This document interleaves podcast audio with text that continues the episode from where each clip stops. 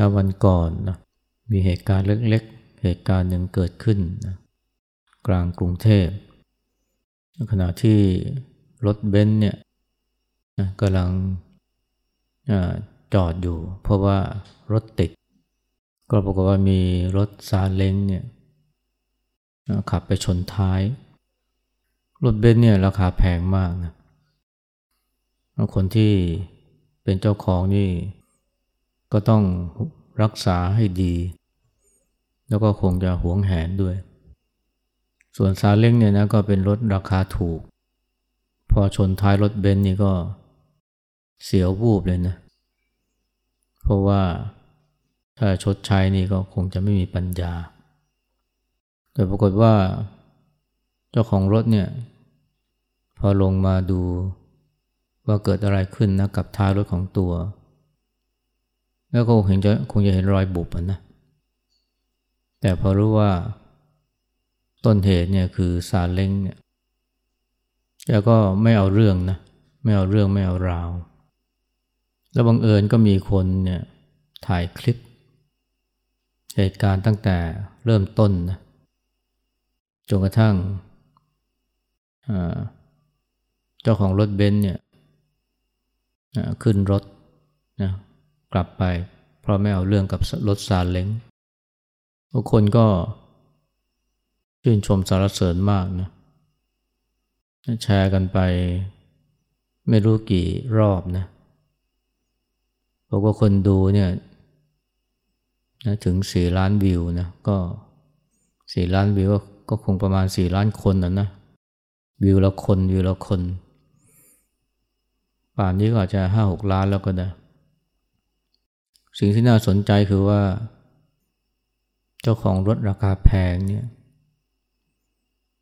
เขาไม่เอารถไม่เอาเรื่องนะเจ้าของรถสาเล้ง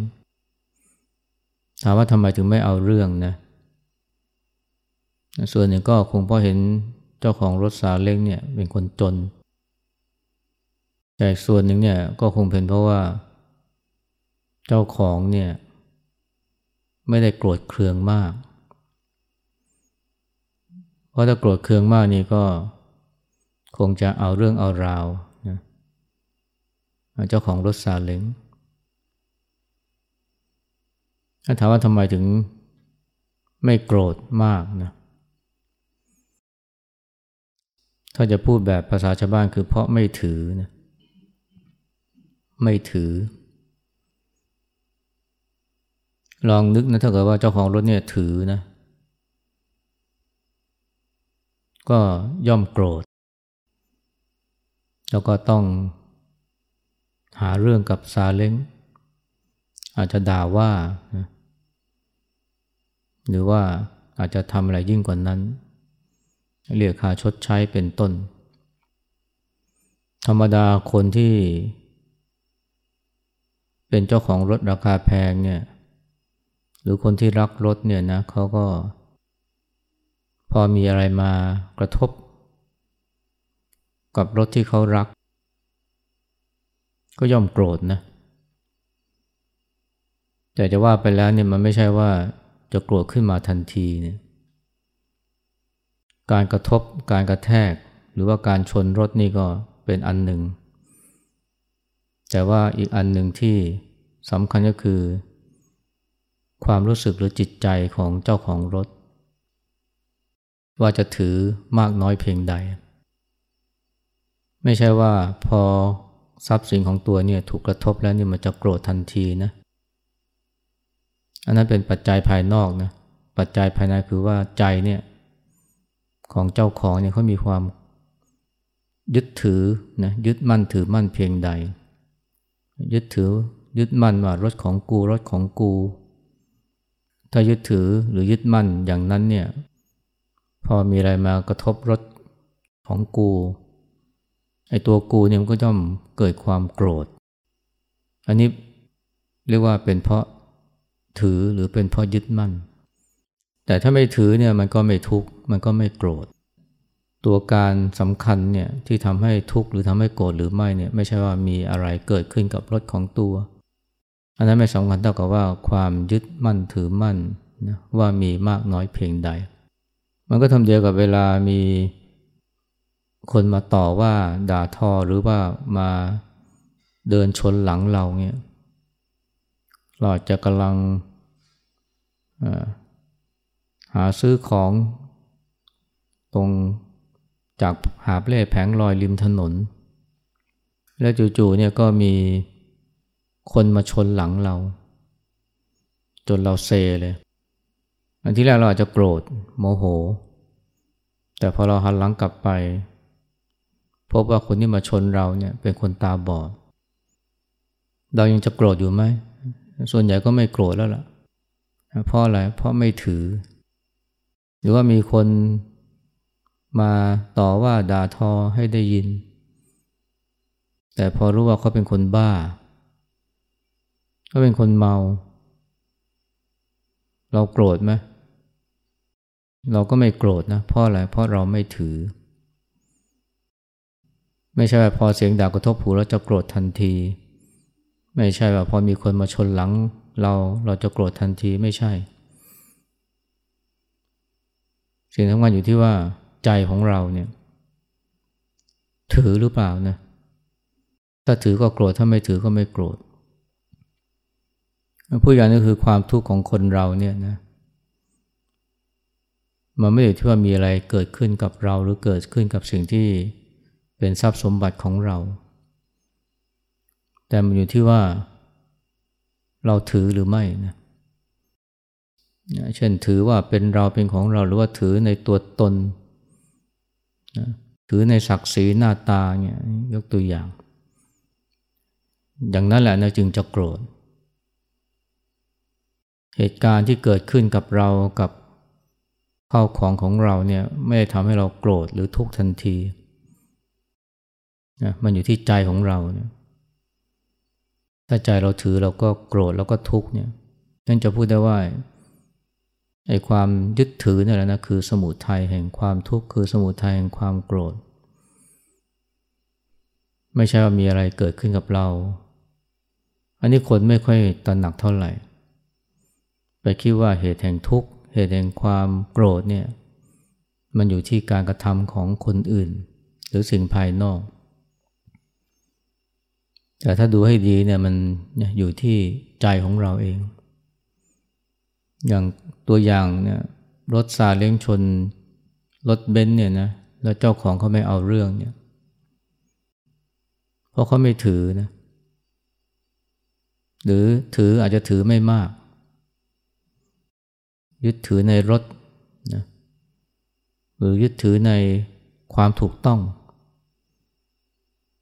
ถ้ายึดถือในรถว่าเป็นเราเป็นของเรายึดถือในความถูกต้องมากๆมันก็โกรธนะอะไรว่ามาชนรถกูนะรถกูอยู่ดีๆ มาชนท้ายนะนี้มันก็เกิดความโกรธขึ้นมาพอโกรธแล้วเนี่ยมันก็ต้องเอาเรื่องแล้ว แต่พอไม่ถือหรือถือไม่มากนะมันก็ไม่โกรธพอไม่โกรธมันก็ไม่เอาเรื่องไม่เอาราว กับรถซาเล้งแล้วก็ไม่ได้เป็นทุกข์ใจมากเหตุการณ์นี้มันก็คล้ายๆ กับอีกเรื่องหนึ่งนะที่เคยเล่านะคุณยายอายุเก้าสิบนั่งอยู่บนรถเมล์สักพักนี้ก็มีผู้หญิงสาวนะถ้าทางเป็นสาวออฟฟิศเนี่ยขึ้นรถเมล์ แล้วก็หย่อนตัวลงนั่งข้างๆ คุณยาย หญิงสาวคนที่สะพายกระเป๋าใบโต พอหย่อนตัวลงนั่งเนี่ยกระเป๋าเนี่ยมันก็ไป ไปโดน ใบหน้าของคุณยายแต่คุณยายแกก็ ไม่ได้ตอบโต้อะไรแกก็นิ่ง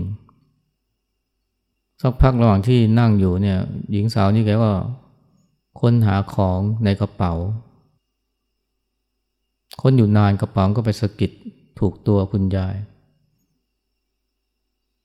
คุณยายก็ก็เฉย พอนั่งไปสักพัก จู่ๆหญิงสาวนี้ก็ลุกขึ้นมา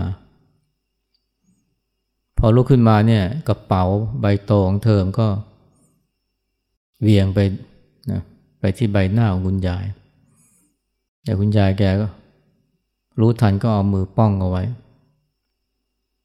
ทั้งหมดนี้เกิดขึ้นโดยที่หญิงสาวคนนั้นเนี่ย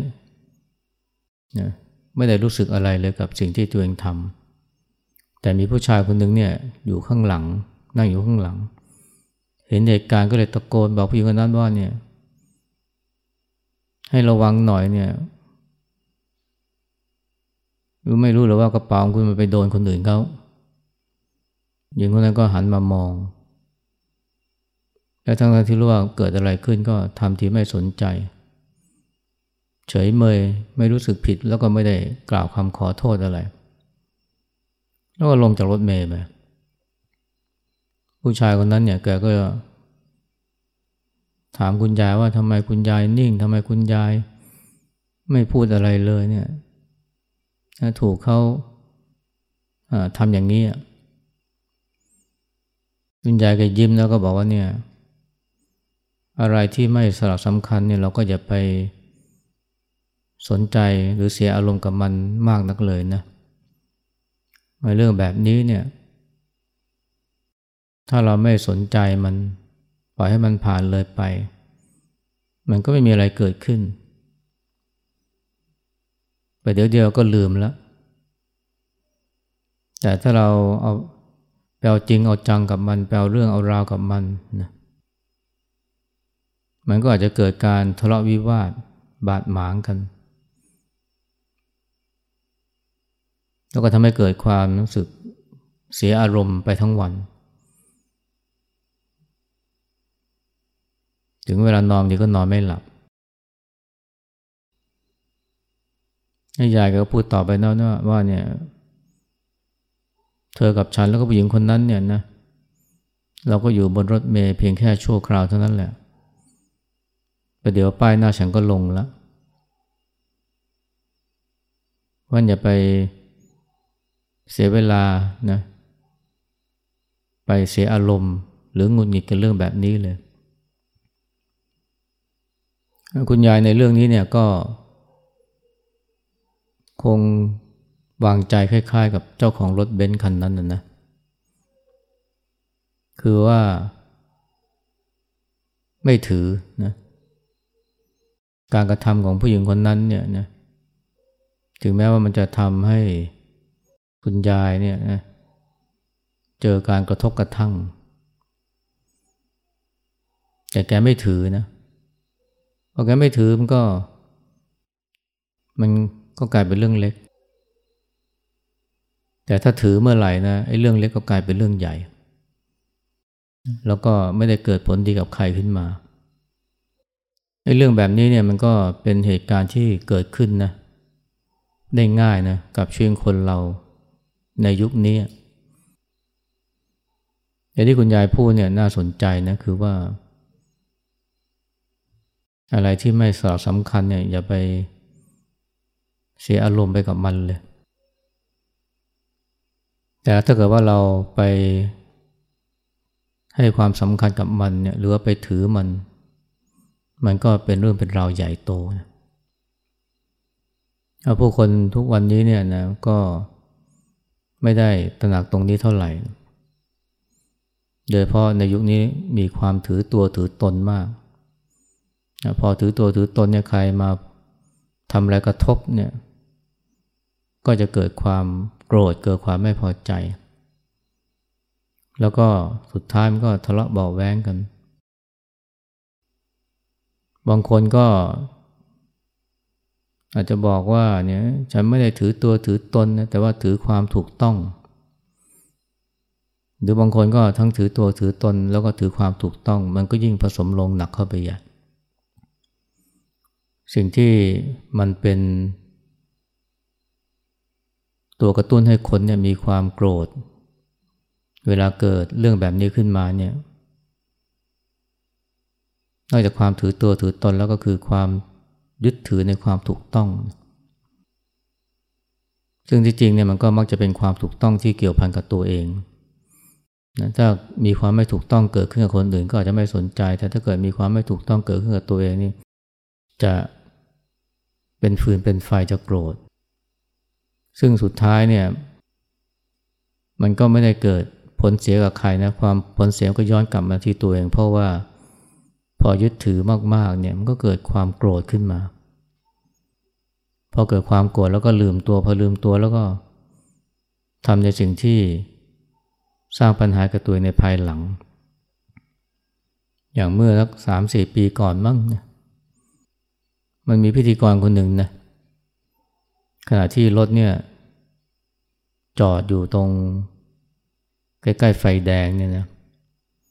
ปรากฏมีรถมอเตอร์ไซค์คนหนึ่งเนี่ย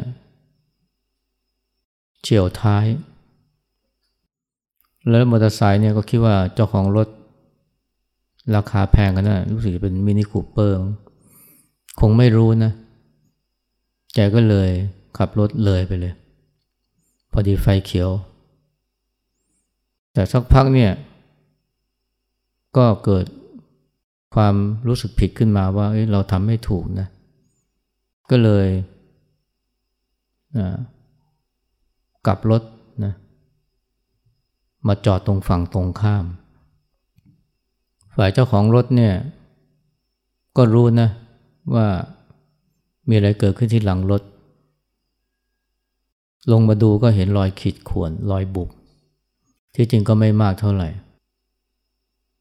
แล้วก็พอเห็นเจ้าของมอเตอร์ไซค์เนี่ยจอดรถอยู่บนถนนอีกฝั่งหนึ่ง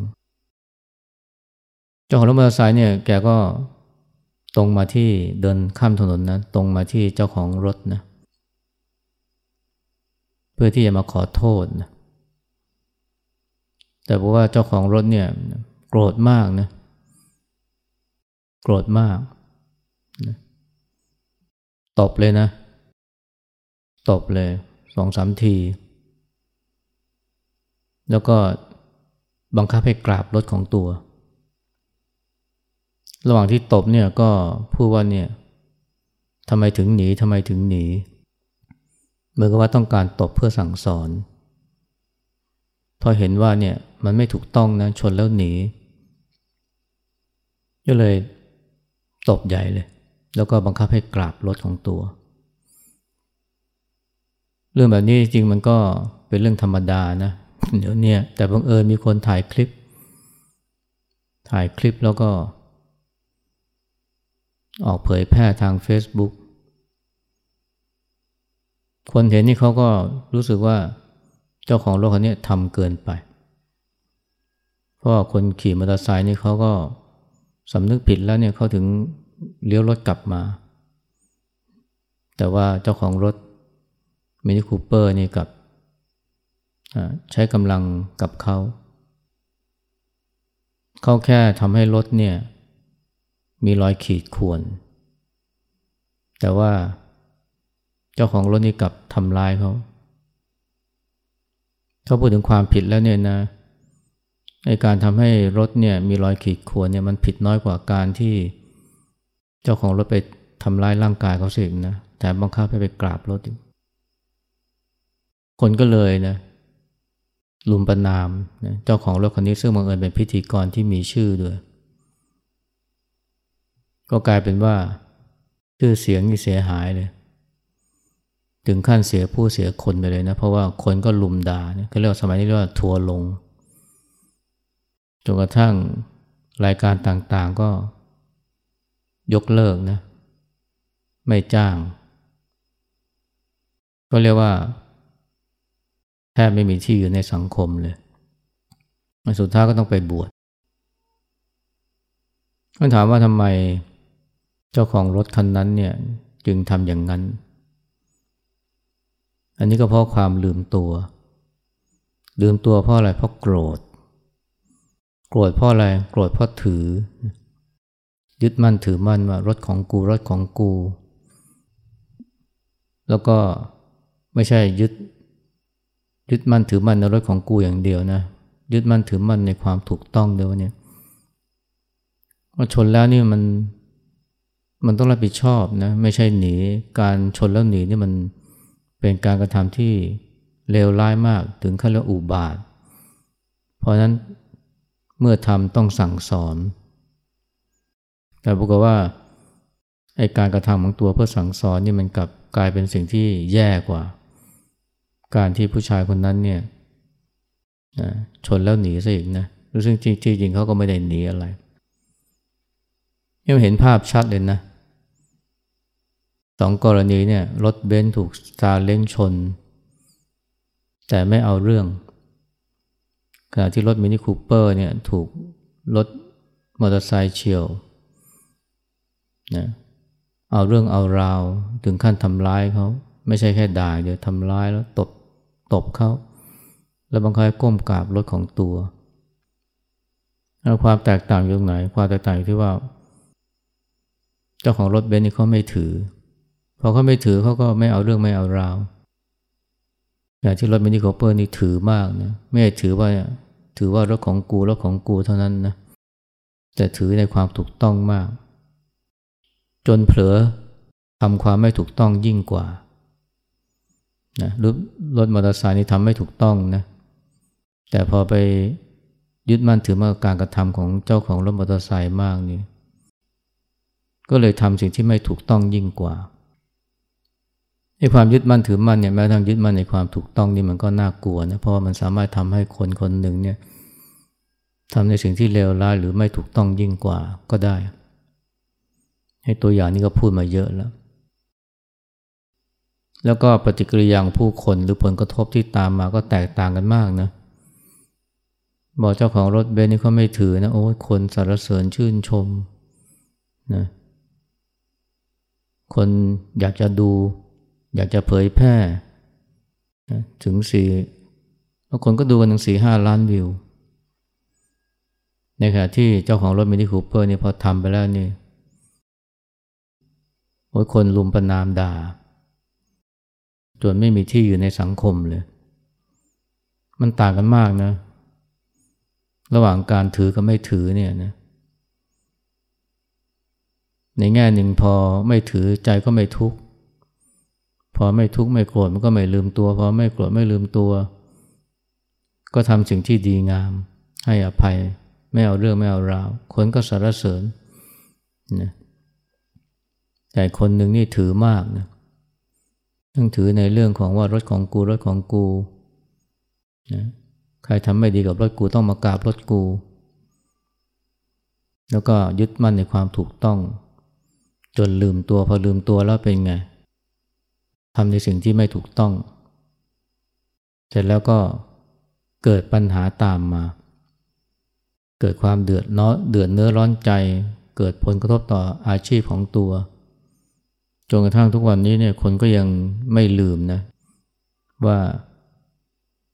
พิธีกรคนนี้เนี่ยเขาทำวีรกรรมอะไรอะไรไว้บ้าง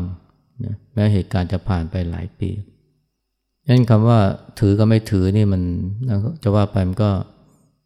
เป็นเรื่องที่ก่อให้เกิดความแตกต่างมาก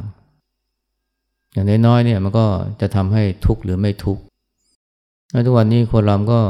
เจอเรื่องกระทบกระทั่งกันมากมาย ซึ่งส่วนใหญ่ก็เกิดขึ้นโดยที่ไม่ได้ตั้งใจ แต่ถ้าถือเมื่อไหร่นี่ก็โอ้ยเดือดเนื้อร้อนใจกัน คุณยายเนี่ยนะบนรถเมล์เนี่ยแกไม่ถือนะผู้หญิงคนนี้จะเอากระเป๋ามาเบี่ยงโดนหน้าตัวเองแกก็ไม่ถือ เพราะถ้าถือแล้วเนี่ยเรื่องมันยาว แล้วก็ไม่ได้ดีอะไร และที่ คุณยายพูดน่าสนใจนะ เธอกับฉันหรือผู้หญิงคนนั้นเนี่ยก็อยู่บนรถโดยสารแค่นี้แค่ชั่วคราว อีกประเดี๋ยวฉันก็ลงป้ายหน้าแล้วที่จริงคนเราเนี่ยก็ถึงแม้ไม่ได้นั่งอยู่บนรถโดยสารด้วยกันนะ แต่เราก็อยู่บนโลกใบเดียวกัน แล้วก็เราทุกคนก็อยู่บนโลกนี้แค่ชั่วคราว อีกไม่นานก็ต้องลาจากโลกนี้ไป เพราะฉะนั้นเนี่ยนะ จะทะเลาะกกันไปทำไมนะ อันนี้คุณยายก็พูดให้เป็นข้อคิด ยิ่งมีอายุมากนะ เวลาเหลือน้อยแล้วไม่ควรจะเสียเวลาไปกับความทุกข์ ไม่ควรเสียเวลาไปกับไปกับเรื่องที่ไม่เป็นเรื่อง เรื่องที่ไม่สสำคัญ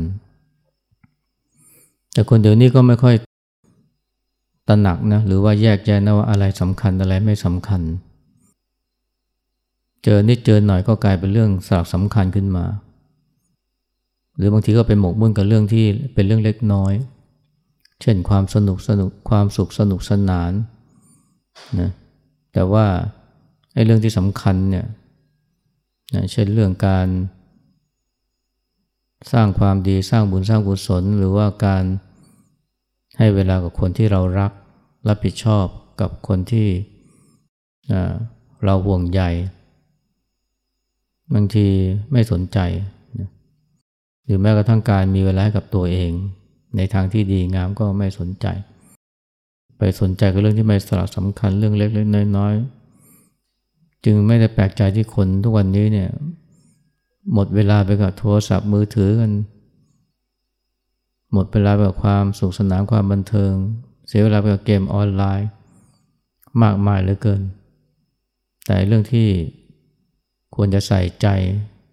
ให้เวลากับความสัมพันธ์ ให้เวลากับการทำความดี ให้เวลาการฝึกจิตฝึกใจ